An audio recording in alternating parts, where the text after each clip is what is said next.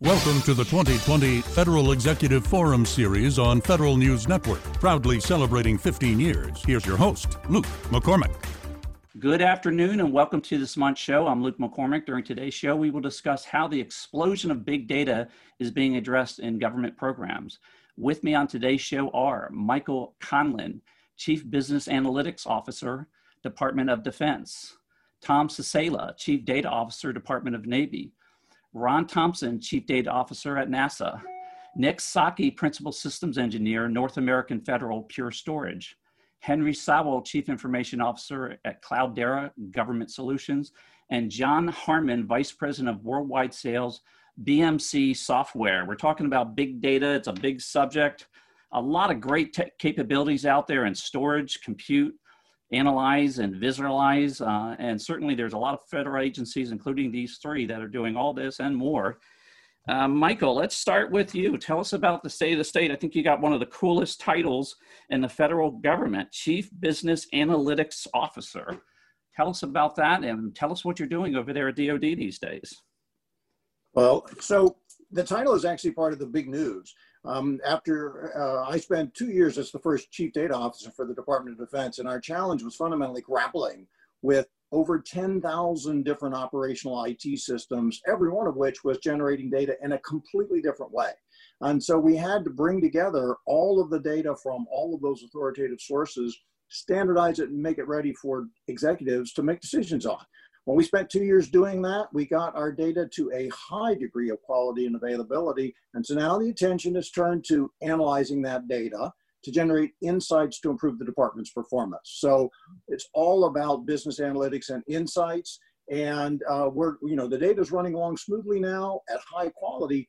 But the key thing is we're delivering insights for the secretary, the deputy secretary, the chief management officer, and all the other principal staff advisors to the to the secretary. Um, we're even building out the department's first balanced scorecard. As you'll remember, federal agencies are supposed to have balanced scorecards and have been for over a decade. Well, we have now turned our attention to turning on a real balanced scorecard for the department that's enabling the secretary and the deputy to make decisions on a department-wide basis, whereas was we always were making siloed decisions about siloed parts of the department. Now we can tune the entire ecosystem of the department for improved affordability and performance. And that's good for the taxpayer, that's good for the warfighter. So really good news. The work has supported the efforts for the defense-wide review, the reform, and the other priorities in the national defense strategy. And I take a lot of satisfaction in being a big part of that story. So now Chief Business Analytics Officer, and lots more to do because there are plenty of opportunities for improvement ahead of us, Luke. A lot of data, a lot of data to analyze, and I, I love to see the fact that you know DoD has sort of you know brought it to the next level of extraction and really just sort of using all this information now to make these decisions via scorecards and and the like, which is uh, super impressive.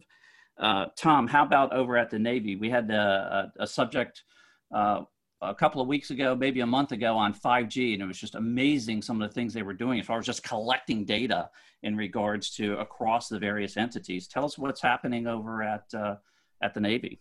Yeah, so similar to where uh, Michael kind of jumped in there. So we we've spent probably the last year, and I am the the first uh, chief data officer for the whole department. Uh, so spent a year trying to get the program off the ground. I think we made a lot of great progress with Michael's help, and now with uh, Dave Spirk, who's the DoD CDO as well. Uh, so we've really been focusing on some of what I'll call the fundamentals uh, for the department so far, which is really getting our governance in line, getting our policies kind of um, analyzed. I can't say they've all been fixed yet, uh, and then getting our enterprise data environment off the ground and start focusing on some of the quality, the accessibility, and the availability of the data. So that's uh, our new data platform, Jupiter, which I'll talk about probably later, is uh, really the center of our focal point for getting our data analytics in order. And then what happens is Jupiter will feed Advana, which is the system that uh, Michael was uh, kind of talking about just a minute ago. So uh, that's really where we've been focused in large part, uh, working with the, the U.S. Navy and the U.S. Marine Corps to kind of get them organized relative to the department writ large, and then getting us plugged into the broader uh, DoD initiatives, not only with the DoD CDO, but there's some initiatives going on in joint staff to get uh, better interoperability across the warfighting systems, which is going to be paramount to any sort of uh, peer adversary conflict we might end up in the future. So it's been a lot of work. Um, Uh, but we're uh, we're on our path, and I think we have some exciting times ahead of us. Yeah, I love the, uh, the, the, the the framework, the tracks that are being laid down, the sort of ecosystem that's that's uh, being formulated across the entire DoD entity. It's uh, super exciting to hear that. Yeah. Talk about exciting, Ron. What a great time to be at NASA. Tell us what's happening over there in regards to all this fantastic data that's being collected at NASA.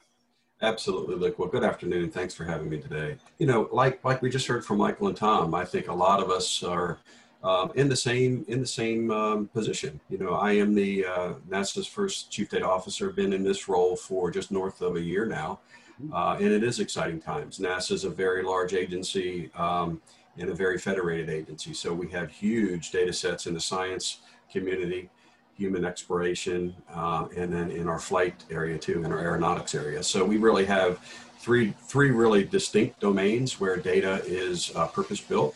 So our play is really, you know, after we get through, like many federal agencies, is IDing what we have and going through the inventory uh, and tagging um, are really and make it searchable. So these are all the FAIR principles that all of us data, chief data officers are are espousing to and working quite nicely together. And I want to get into this as, as we go in through this afternoon's talk um, about the interagency uh, collaboration that's happening. But you know, for NASA, our play right now is identifying what we have, putting it in an inventory, and working on standards and interoperability. You know, we are not sure um, what uh, questions we can ask if we put disparate data sets together. So it's an exciting time. I mean, just look at uh, space exploration, planetary exploration. There are a lot of questions that that folks haven't even thought of yet. And by making these data available and mashing them up together, we're going to be able to um, to answer some some very uh, interesting questions in the future. So we're really excited about it and really eager to work as a community across the federal space together. I, really love to hear this. You know that that that we're, we're sort of out of the pliers and wires and just simply tagging of this data and really looking at sort of this higher order. And certainly do appreciate the uh, the, the effort that NASA has and, and, all the agencies to expose whatever data they can to sort of the general public and allow the ecosystem to use that in, in ways that none of us even thought about. Uh, Nick, um, well, uh, once we collect this, we certainly have to store it. We have to store it efficiently. We have to be able to retrieve it, et cetera and Pure Storage is right in the middle of that. Tell us, tell us, uh, you know, tell us about the state of the state about what you're seeing from from a Pure Storage perspective. What we're seeing is a very conscious recognition uh, across government, across agencies, across all of our customer base that it's really about the agility uh, and availability of the data service itself for driving the applications, for driving the discovery mechanisms, and and being able to obtain those insights um, without, as you said, having to worry about turning the wrenches on the infrastructure to make it work. Or, as I've, I've said in the past, beating your infrastructure into submission so that you can actually get work done. So, I haven't heard it described that way. So, we, we really think of, of where we are today is trying to deliver to customers this modern data experience where the focus is on the application development, discovery, and, and leveraging the data as opposed to trying to make the data service infrastructure, the compute infrastructure at large work. And, and that's manifested itself in a number of different ways. Obviously, customers are exploring cloud-based uh, capabilities because of the push-button deployment and simplicity, but they're also discovering that there's, there's ways to deliver that same kind of capability, that, that seamless uh, operations capability within uh, their own infrastructure on premises. So this gives them tremendous flexibility in where they make the data available, how they use it, where they deploy it, how they back it up, how they recover it, especially. Uh, and we're, we're really focused, you know, at the, the wholesale level of data. How do we make it available and useful for our customers? And that's that's proven to be uh, tremendously uh, flexible and powerful for a number of different agencies, particularly in this era. Right. And obviously, the demand signal is there to develop this type of technology, the volumes and volumes, dump truck loads of data that's being collected and, and being able to have it accessible. So, again, you know, almost don't have to think about that and you can just kind of take it to the next level. Henry, exactly. Uh, tell us about uh, what's happening at Cloudera. You're sort of right smack in the middle of this this data, you know, explosion revolution. Um, tell us what, uh, what what are you seeing out there? Absolutely. Well, good afternoon. Thanks for having me on. Uh, it's great to be here again with such a good group of panelists. Pleasure to have you.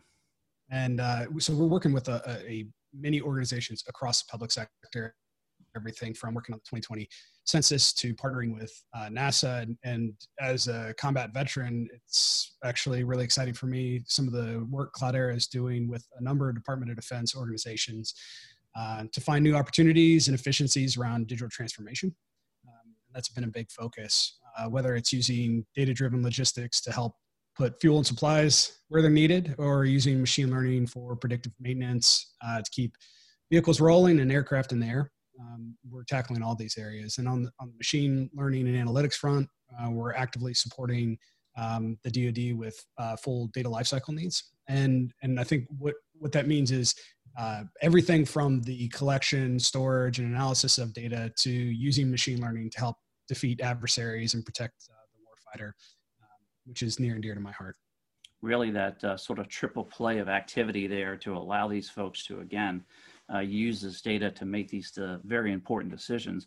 John, how about over at BMC Software? Uh, why don't you give us a little bit of a, a, top line as to how they fit into this picture? BMC's been around uh, with us in the community for a long time, do a lot of different things. Where do you all fit in in regards to this, uh, you know, big data revolution? Yeah, thank you very much. So, look, um, as you said, BMC's been around for a long time, um, and I've been around for a big part of that long time as well with BMC. Um, but for us specifically in our portfolio, we think about things like automation and orchestration. And the role of automation and orchestration, and subsequently the technology that is supporting things like that, like BMC's Control M, has really, really evolved and changed quite a bit over the years from things like traditional batch or job scheduling, where we're managing, you know, business processes and the like, to starting to play a more integral part in data pipeline orchestration. So right now we're focusing on things like simplifying the complexity that most of our customers are facing while also trying to deliver against a lot of these new initiatives that we're hearing about today.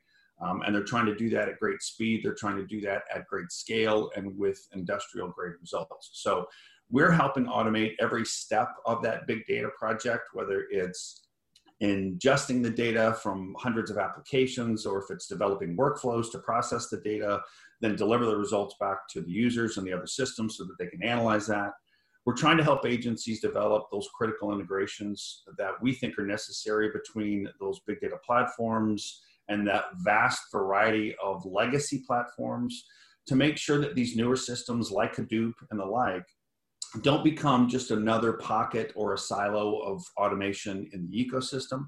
By the way, we're, we're seeing this across the board. We're seeing this in public and private sectors, whether it's an agency responsible for overseas climate intelligence for the field, or if it's a truck manufacturing company who wants to capture millions of data points for its fleet of vehicles to mm. proactively route its trucks to dealer service centers or whatever when they, they need attention the, the evolution that we're seeing right now, it's really, really fascinating. And I think it speaks to the importance of data and, and a big part of the reason why we're doing what we're doing today.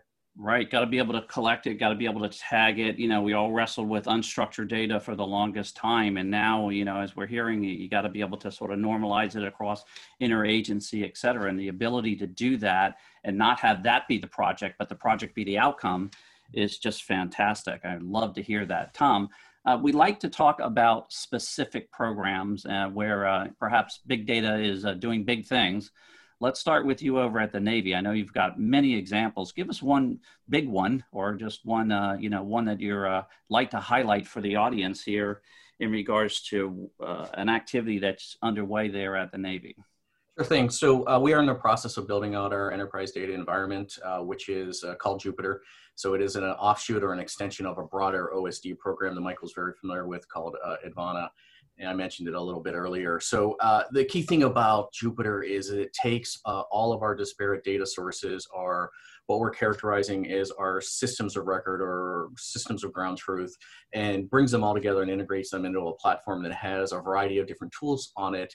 And the entire suite, the entire package is actually running in the cloud. It's certified for use. So the key thing there is that analysts can get in there and use uh, high-end visualization tools uh, to take the data, integrate the data, and create dashboards for it. There are also machine learning and artificial intelligence tools in there where they can go in and actually write algorithms and not have to worry about the RMF process, getting ATOs, getting software put onto the system, you know, downloading things, getting things integrated. So it provides this ecosphere for data integration, which is super exciting, at least to me in the department. It's something we haven't had in the past.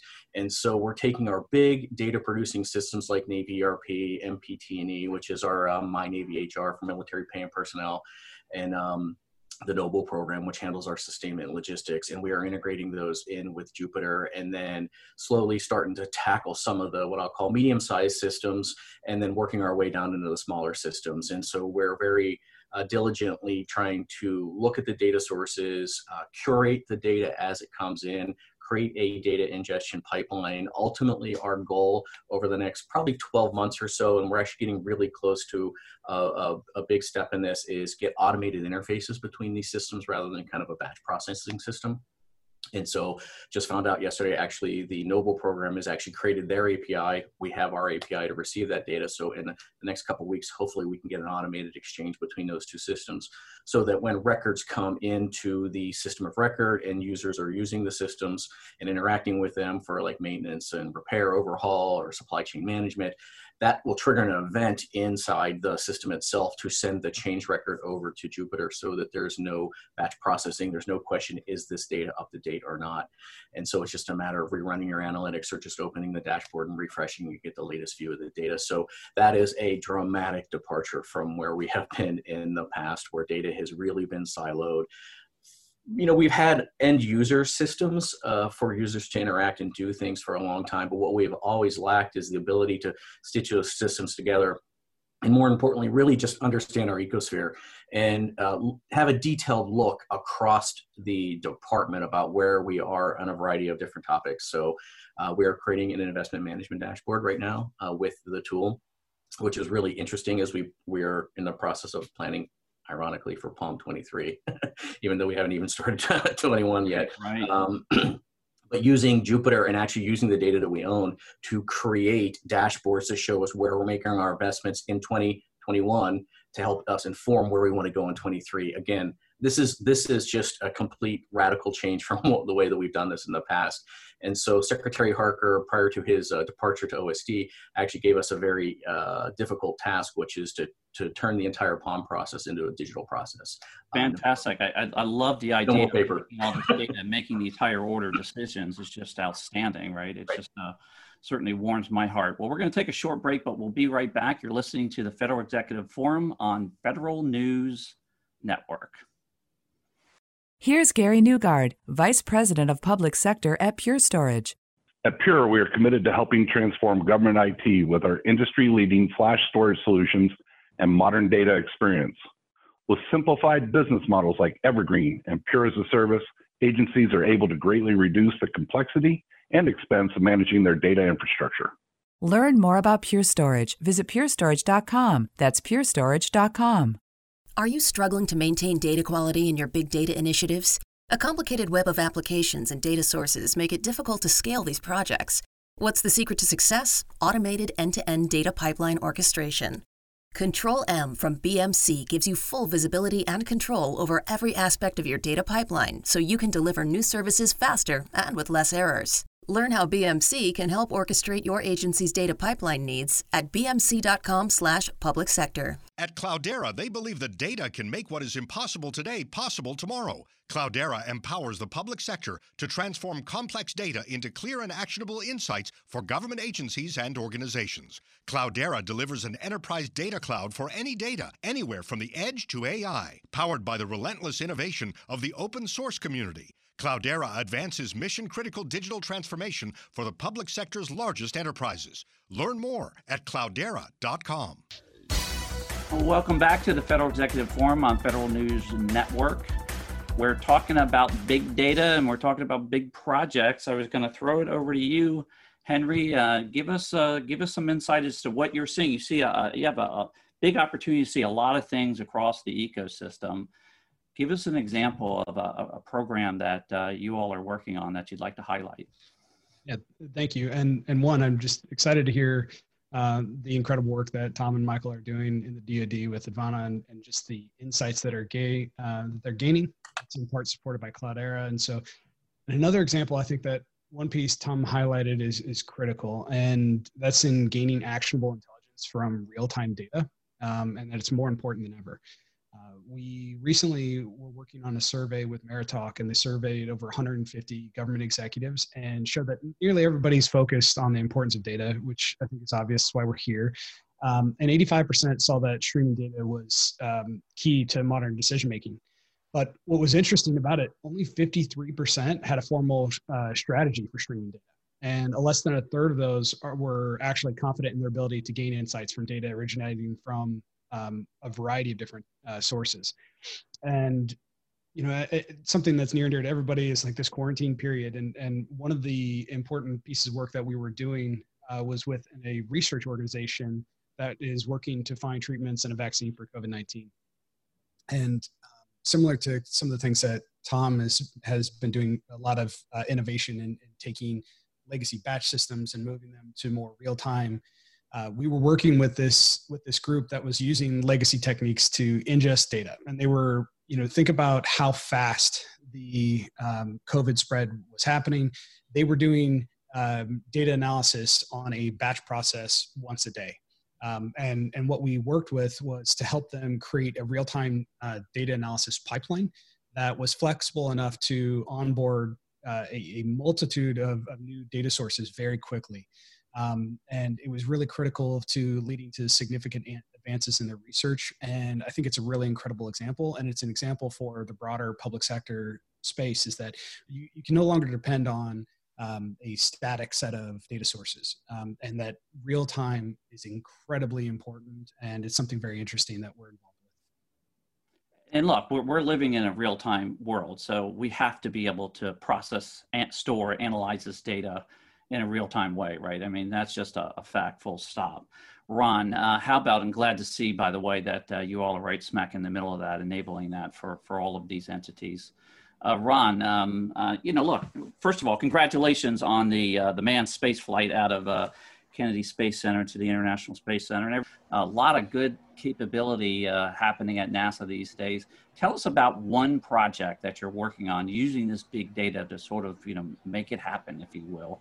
So, yeah, it, it really is an exciting time to be here, Luke. You know, we have missions going being launched, it seems, every week uh, down at Kennedy. You know, we have a couple of Falcon 9s going up uh, later this month and a Starlink Falcon 9 going up. And next year we have the, the Webb telescope launching. So these are really big programs for exploration going up, and we haven't missed a beat. So, so what we're doing, uh, much like what we heard, you know, from Tom um, about earlier, is putting up a visualization layer for our data. And we're calling that, that initiative the executive decision lens. And what we noted is uh, early on in the COVID crisis, uh, our medical community was spending a lot of time on contact tracing and really getting sort of the lay of the land. So we we got uh, we you know we got a group together and worked across um, multiple domains at NASA.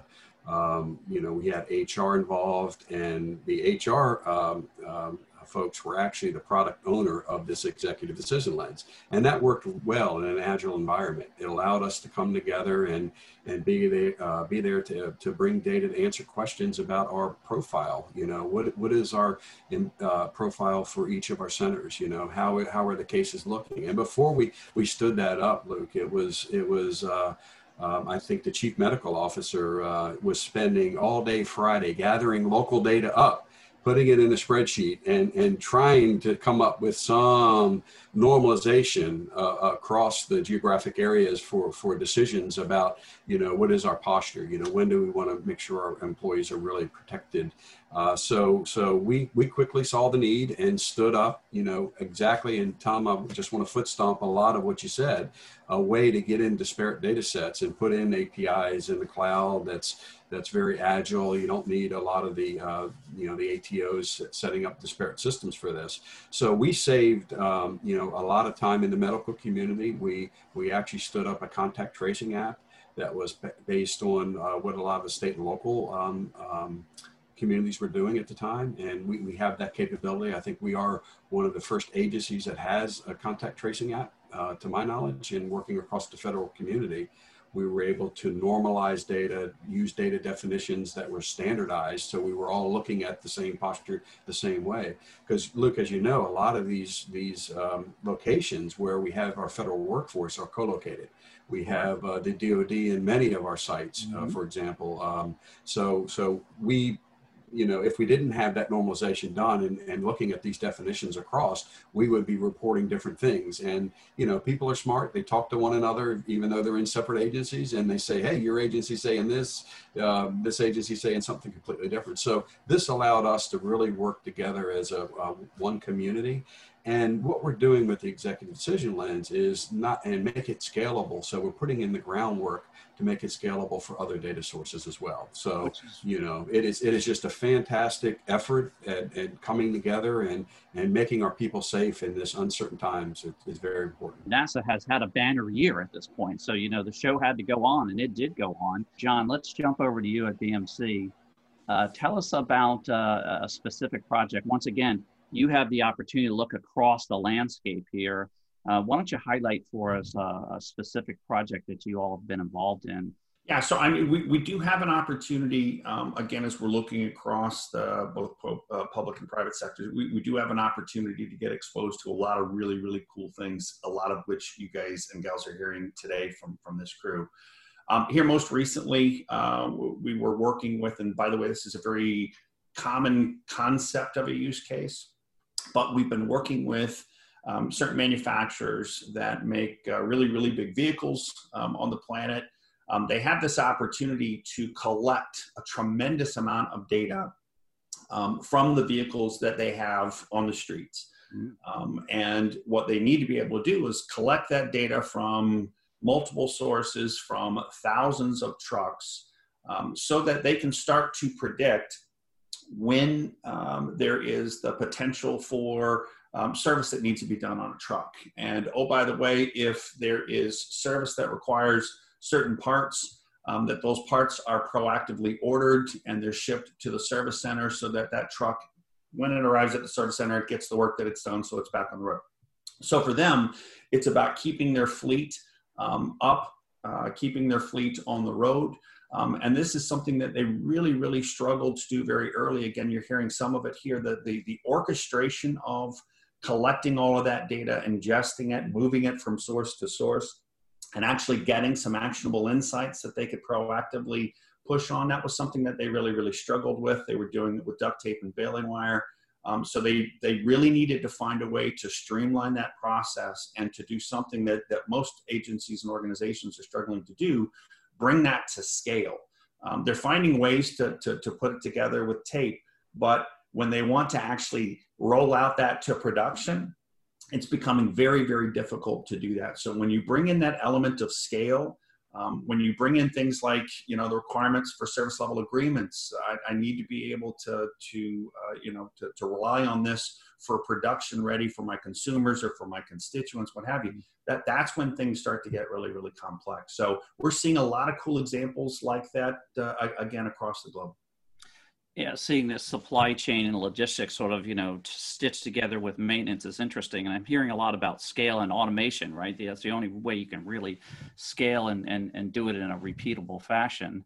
Michael, how about over at Department of Defense? I know there's a lot of activity going on over there. You want to highlight one program that's uh, you're taking it to new heights in this uh, new role that you're in?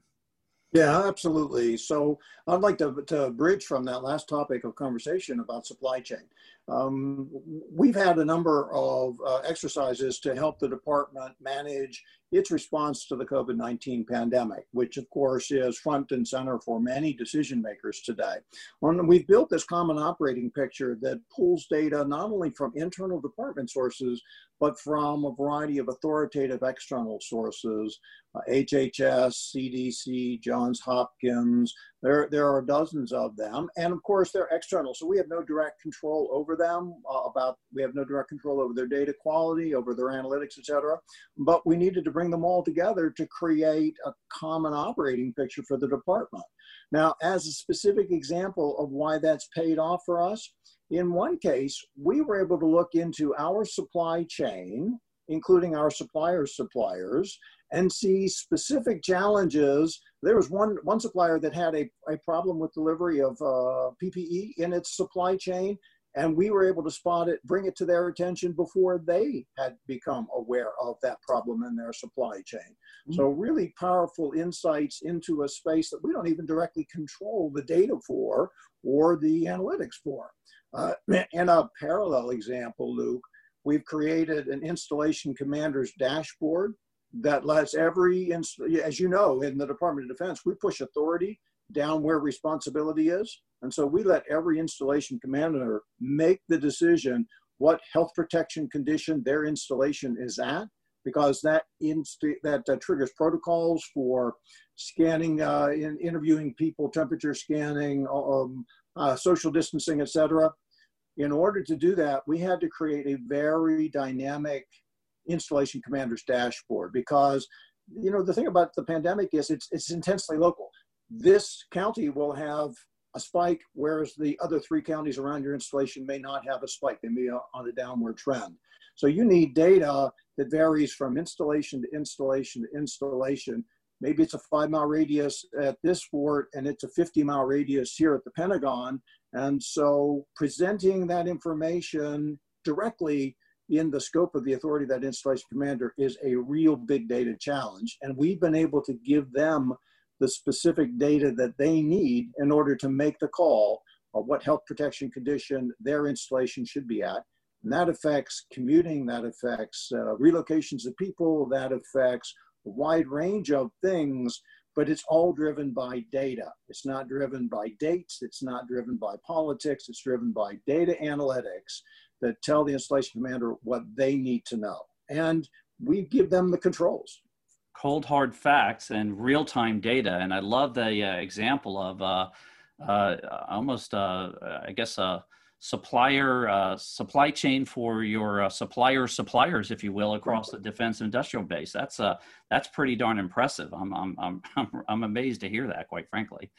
Uh, Nick, how about at uh, Pure Storage? I, I know you, uh, once again, you're, you're in a, the catbird seat there where you're looking across all of these agencies, across the, the, the, the private sector and seeing a lot of these various activities. Give us an example of uh, where you know uh, you know big data is really coming into play, doing big things at uh, whether it's a private sector or public sector entity. It is incredibly encouraging to hear the success stories from you know, the government leaders on this panel. Uh, and it is obviously uh, striking that you have, you know, big data processing with Cloudera, data orchestration and integration with BMC, and of course, you know, primary data service or data service infrastructure with Pure. All of these things are designed to support the fundamental four V's of data, you know, volume, velocity, variety, and veracity to, to help decision makers make smart, timely, relevant, accurate and predictive decisions. So all that was to say that how fast you can know is driven by how fast you can move. Your entire data stack uh, is is architected to provide that kind of agility and adaptability. You know, a year ago we weren't thinking about doing uh, contact tracing and epidemiology and um, you know viral genomic sequencing and things of that nature. We had data distributed across you know a wide variety of agencies, uh, whether it was you know uh, the Department of Defense or Health and Human Services, uh, we have seen an incredible rise in, in cyber crime and, and cyber threat activity as well because everybody's working outside of their, their network boundaries and, and having to remotely come in, which creates, you know, it inverts all of the threat vectors that we've designed our networks to, to function in in government. So what we've tried to support and what we've seen tremendous increases in happening are things like you know, cyber network simulation and environment simulation, as well as uh, supporting things like uh, folding at home uh, or uh, activities in health and human services that are driven around uh, large, you know, very large scale gene sequencing. Um, we work with a lot of companies who have large data analytics platforms, but what we're finding, uh, as, as Henry said, is their ability to get through larger and larger quantities of data is driven in, in very large degree by being able to pull data through fire hoses rather than soda straws. So our, our fundamental premise at Pure Storage was, was designing systems that would support higher volume, higher velocity uh, data service and data access to get to shorten the time to knowledge and awareness and to shorten the decision-making cycle. So data service has to keep up and has to facilitate you know, the kind of agility that we're uh, required to provide this orchestration uh, without uh, trying to refactor or rebuild everything to support a new data use case. It just has to be assumed that the data can be provided, delivered, manipulated, uh, reserved, recycled, um, and then of course backed up and recovered without having to do anything, uh, anything really major or even uh, you know, just trivial support for those kinds of, of data usages. The infrastructure, the infrastructure is designed to support people. People are not designed to support infrastructure. So we're seeing that that demand being placed on you know, software and hardware providers, um, whether they're you know cloud-based or or you know on premises. Customers don't want to have to manage their infrastructure anymore. They don't want to have to work hard to, to get work done, and that's that's been you know a fundamental premise of ours and uh, for literally since our founding. So we're seeing that we're seeing that the, the service-based economy and the service-based demand of customers uh, is is requiring industry to answer that because people want to get to work on working on that data and finding out what they need to know in order to make those decisions as opposed to having to work a very long time just to get the infrastructure necessary to make it happen Right, and it really needs to be uh, reliable. It needs to be dependable. Right, it needs to be secure. Without question. Uh, uh, you know, and it needs to be uh, real time and on demand uh, in, in, in, this kind of environment. All right, well, we could uh, go all day on that one, but we're going to take another short break here, and we'll be back in a few moments. You're listening to the Federal Executive Forum on the Federal News Network. At Cloudera, they believe the data can make what is impossible today possible tomorrow. Cloudera empowers the public sector to transform complex data into clear and actionable insights for government agencies and organizations. Cloudera delivers an enterprise data cloud for any data, anywhere from the edge to AI, powered by the relentless innovation of the open source community. Cloudera advances mission critical digital transformation for the public sector's largest enterprises. Learn more at cloudera.com. Are you struggling to maintain data quality in your big data initiatives? A complicated web of applications and data sources make it difficult to scale these projects. What's the secret to success? Automated end to end data pipeline orchestration. Control M from BMC gives you full visibility and control over every aspect of your data pipeline so you can deliver new services faster and with less errors. Learn how BMC can help orchestrate your agency's data pipeline needs at bmc.com/public sector. Here's Gary Newgaard, Vice President of Public Sector at Pure Storage. At Pure, we are committed to helping transform government IT with our industry leading flash storage solutions and modern data experience. With simplified business models like Evergreen and Pure as a Service, agencies are able to greatly reduce the complexity and expense of managing their data infrastructure. Learn more about Pure Storage. Visit purestorage.com. That's purestorage.com. Welcome back to the Federal Executive Forum on Federal News Network. We're talking about big data and we're just getting ready to get into top priorities. And I'm going to throw it over to you, Tom. Uh, give us the top priorities for the next six to 12 months at the Department of Navy. So, you know, we actually have a, a, a, large number of priorities we're trying to get after, but we, we actually have a short list of things that we're focusing in on right now and for the next, like you said, six to 12 months or so. Mm-hmm. Number one priority really is getting after the data uh, quality. Uh, looking at the data itself, uh, making sure that we have uh, controlled vocabularies or uh, master data associated with our data. And then the kind of corollary to that, that a lot of people forget, is digging in on the trustworthiness of the data um, okay. whether or not you believe the data to be accurate and whether or not you're willing to make a decision from that data. And that actually turns out to be very complicated because it's mission sensitive and it's context sensitive. The same piece of information with the same quality level uh, used for two different types of uh, decisions might be a different uh, trustworthiness level. And so we're having trouble kind of codifying that in a, in a quality perspective, in a, a quantitative perspective, but we're getting after it. Uh, so quality and trustworthiness is kind of our top priority. Our second priority is actually the evolution of our workforce or the acumen, the data skills of our workforce, right? Getting our folks to understand the value of data, getting them trained on how to exploit data once they have access to it, and then getting them comfortable with using data to make decisions, real live data, and getting not so much away from PowerPoint, but digging in on, um, you know, if you have a dashboard, uh, using it for the purpose of decision making, and then um, capturing that dashboard at the time and space you made the decision, which is uh, emerging as a kind of a legal issue for us of, you know, what did you make the decision on? And that actually leads me into my third priority, which is something that we're we're starting to see emerge now, and I'm sure everyone probably has a similar experience, which is what uh, I call dashboard sprawl. Uh, we have hundreds of dashboards uh, co- I'll pick COVID for example. The DoD has settled on a very specific set of dashboards for COVID. Uh, I have seen now uh, 12 different representations of the same countrywide dashboard picture uh, across different departments and different agencies in the government. The DoD has R1, the Navy has one, the Marine Corps has one. Uh, you know, uh, it so you know which one do you believe? So we're actually going through this activity of not only certifying data sources as high quality and trustworthy, um, but the representation of that data in the form of a dashboard is, you know, we're thinking about some sort of green check mark that says when you want to know about topic X, you go to this dashboard or this set of dashboards. The other dashboards can be informative. Maybe they're in development, or maybe they're an alternate view, or maybe it's a customized viewpoint or whatever. Not saying that they're not also uh, authoritative per se, but we do want to kind of just narrow in and say, you know, given all these advanced tools to our users, but these are the ones you really want to focus in on. And that's uh, something that has really emerged with uh, with our senior leadership, the SecNav, under SecNav, CNO, VCNO, Commandant, NACMAC, sure. saying, where do I go and get the answer? Ron, how about NASA? Give us uh, give us uh, your top two priorities over the next six months.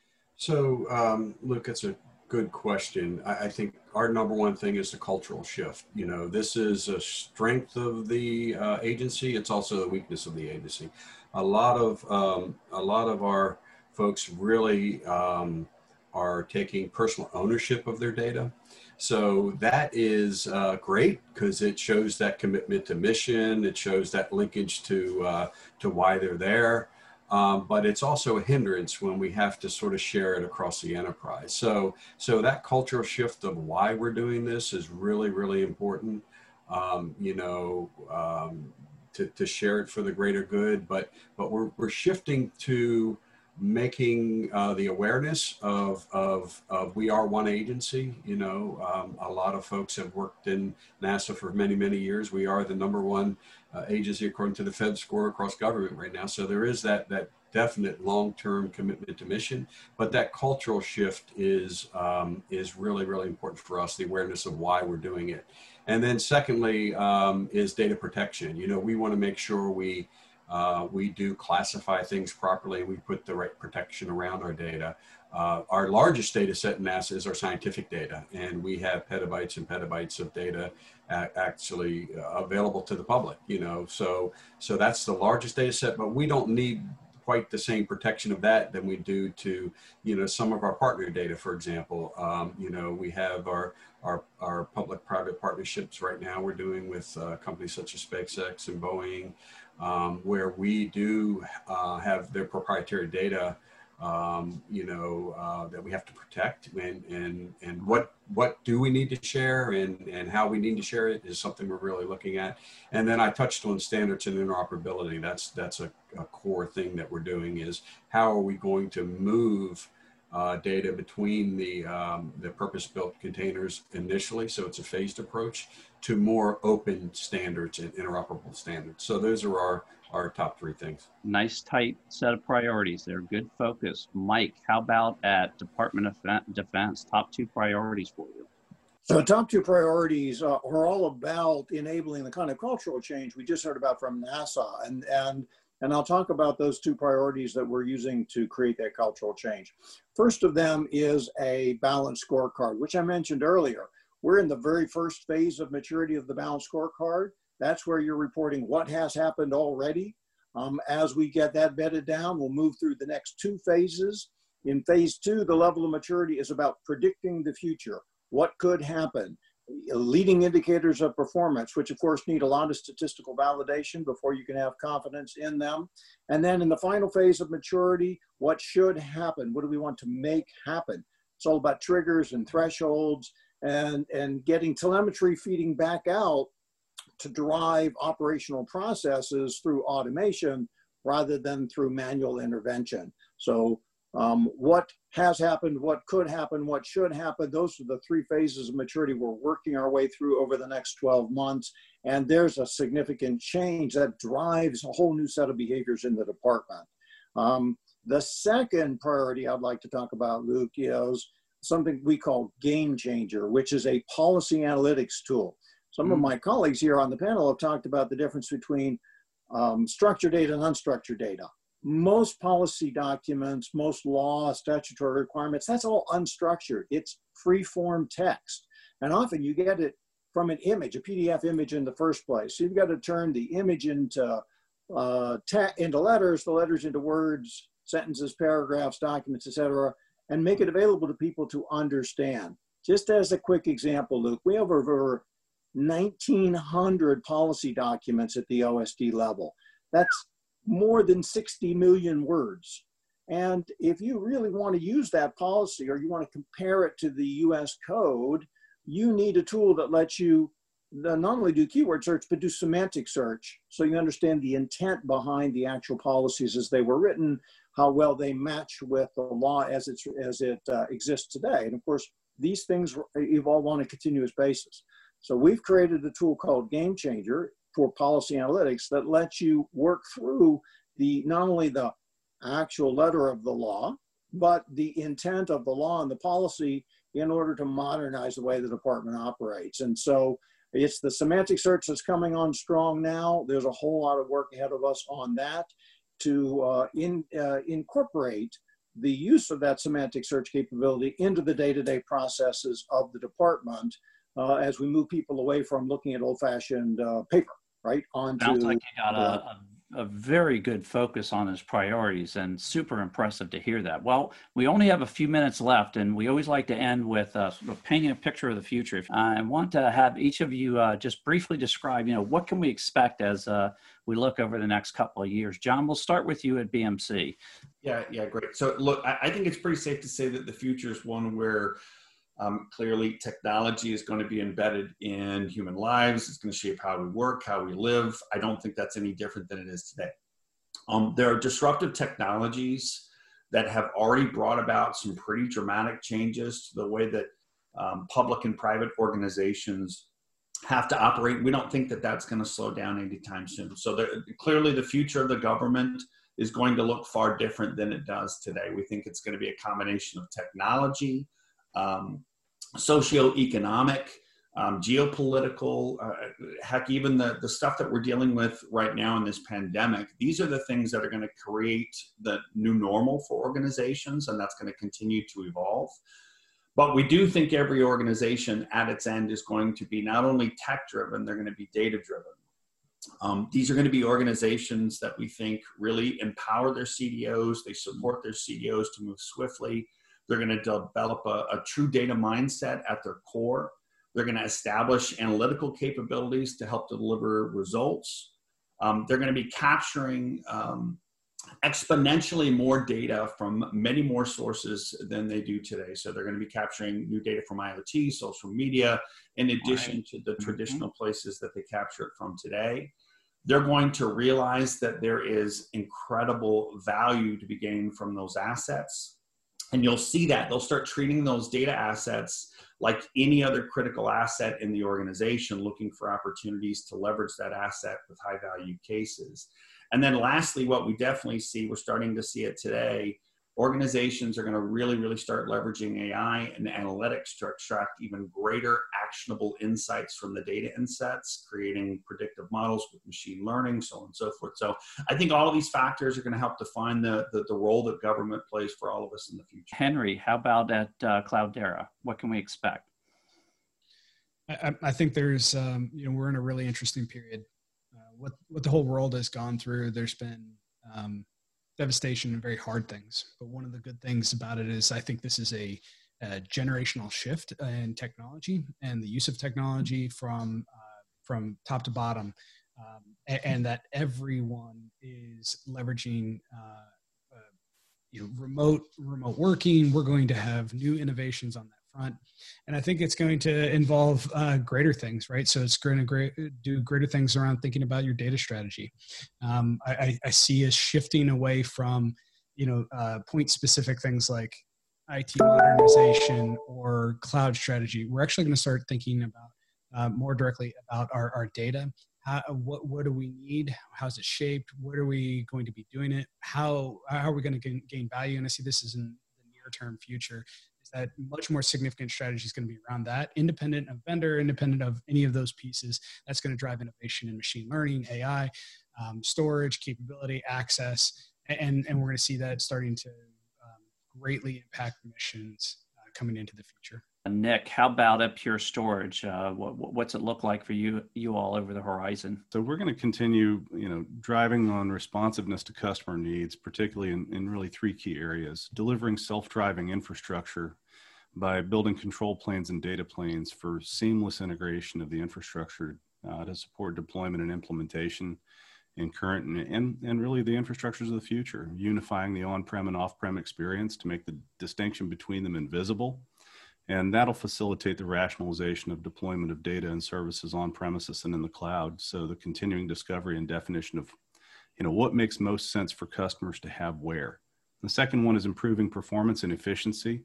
So driving down energy consumption and improving space efficiency. We've got uh, we've got a significant amount of electricity being drawn to drive these systems, and they're they're supporting infrastructure, and it's going to become strategically impactful uh, to the United States. So we've got to we've got to look at reducing the overall consumption of energy and materials to deliver data to the customer, and then finally canceling technical debt.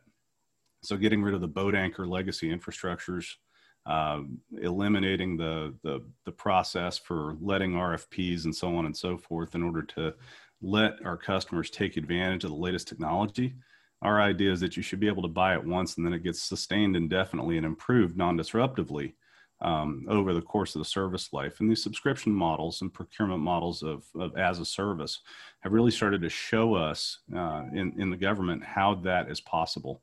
Uh, so refined procurement and deployment models where nearly everything is as a service, and that'll relieve the sustainment burden on government agencies and budgets and cancel technical debt.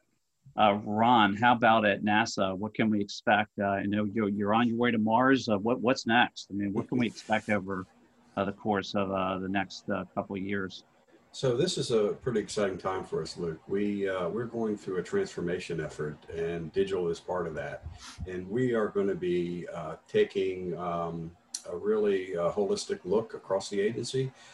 I've been tapped to co-lead that effort along with my colleague Joe Marlowe and I. So we're going to be doing transformation across. So I, as the chief data officer, will be uh, moving up to what we call our A suite. That's where the administrative suite is, and taking our roles and elevating it broader. So, so the uh, the, the here That's is our charge. Yeah, it is. It is very exciting, and and look, I believe this is a really a model to follow for other agencies and organizations too. So mm-hmm. our goal is to really empower our people and partners to to really reinvent our products, our processes, and, and really what we do. And taking advantage of, of advancements like we, we heard today from, from our fellow panel members in, in technology, taking advancements in what's changing and how we're, we're working differently. And look at those cutting edge um, techniques and bringing them into everything we do. Now, um, you know, we have uh, uh, seven thrust areas um, uh, around uh, artificial intelligence and machine learning. So not too many agencies actually have um, code uh, off planet. So uh, you know, I think there's only one other uh, agency, and that's uh, in, in, the in the Air Force realm now with SpaceX. But we're actually using artificial intelligence on other planets to analyze the soil composition, for example. Collaboration is another thrust area that we have, and that is how we work not only internally but how we work externally with our commercial partners. And then culture and workforce. You know, I talked about the cultural shift in, in the last uh, uh, question. Right. And, and what do we what do we want that culture to be? How do we want it to transform and, and make sure our workforce is giving the tools and opportunities to, to succeed? Uh, model-based uh, engineering is another uh, uh, area where we are taking um, uh, advancements in, in, in commercial um, uh, models and how we do things and, and, and going back and looking at our empirical test of, of how we do, you know, our, our, our stacking of rockets and, and test for things. And that's Data fantastic. Is, I think yeah. that partnership of you know, the public-private partnership that's going on at NASA is just uh, really incredible. Tom, how about at Department of Navy? Uh, well, what's it look like uh, as we look over the horizon? What do you see? Yeah, sure thing. Uh, so I, think the uh, for the next couple years, really the focus is going to be predominantly on data integration, data fusion, and then making that data available to the customers of the data. Uh, decreasing the time to market, as it will, from where the data is created to the data is consumed for decisions, um, and creating. You know, I hate to say this; it's a little cliche that single pane of glass uh, but give commanders the data they need when they need it where they need it. And then one of the unique things which i'm you know i think ron probably shares and michael's familiar with which is the dod is in an environment that is bandwidth constrained in many cases. We have a highly expeditionary workforce not quite mm-hmm. mars rover expeditionary. Um, but uh, the, the, point being is uh, you know most folks in the commercial world are used to cloud type technologies and broadband and you know all, always on connectivity. Uh, we do have a lot of folks who may not have any network connectivity at all. Uh, we, they might have very limited connectivity. They might be disconnected for a large period of times and have to resynchronize with the network. So the uh, capturing the disadvantage the, the the what we call the DDIL environment uh, and getting that getting the data to the folks that need it that are in those disadvantaged environments is going to be a big push for us. And so that requires us to do a lot of what i call traffic shaping or you know wave shaping in terms of what data goes where when um, mm-hmm. as well as prioritization. So you know is the is the facebook page the first thing you want to download when the submarine surfaces? I would suspect not. Uh, but you know i suppose that's a localized commander's decision if you want to say that or not. Um, but so that's where integrating the data and rather giving bulk data sets, right, giving the integrated or even the pre-processed data to the commanders. And then whenever they're uploading, say, sensor data, for example, to us, do we need the entire sensor suite or just the things that are important about the capture of the sensor? Uh, right. So those really, are the things that we're really struggling with over the next probably five years, I would say. Really focusing on the, the you know, sort of sophistication of what data when, since there's so much of it uh, to be downloaded and and trying to do that and, and keep it in a sort of a real time fashion. Michael, take us home in regards to you know what does it look like at the superstructure at the Department of Defense over the next couple of years.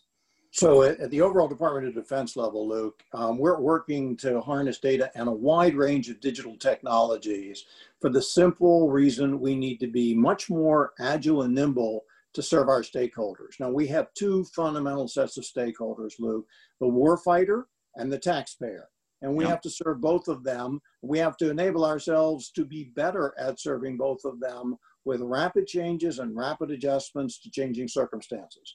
The warfighter faces some really determined adversaries, and we all know who they are. We all know the resources they have to throw at some of the challenges they put in front of us.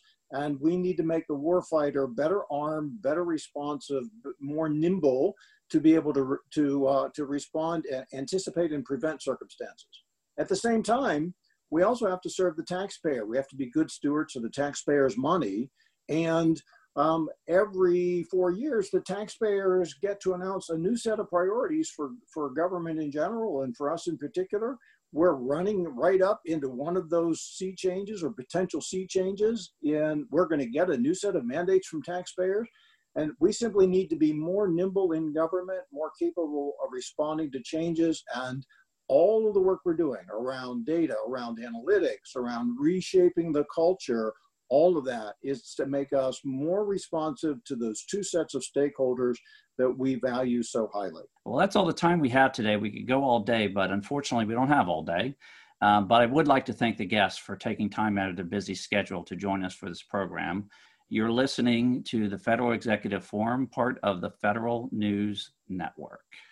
Thank you for listening to the 2020 Federal Executive Forum series on Federal News Network, proudly celebrating 15 years. This show was produced by the Trezza Media Group. If you missed any portion of this show, you can listen to the show in its entirety and on demand at federalnewsnetwork.com.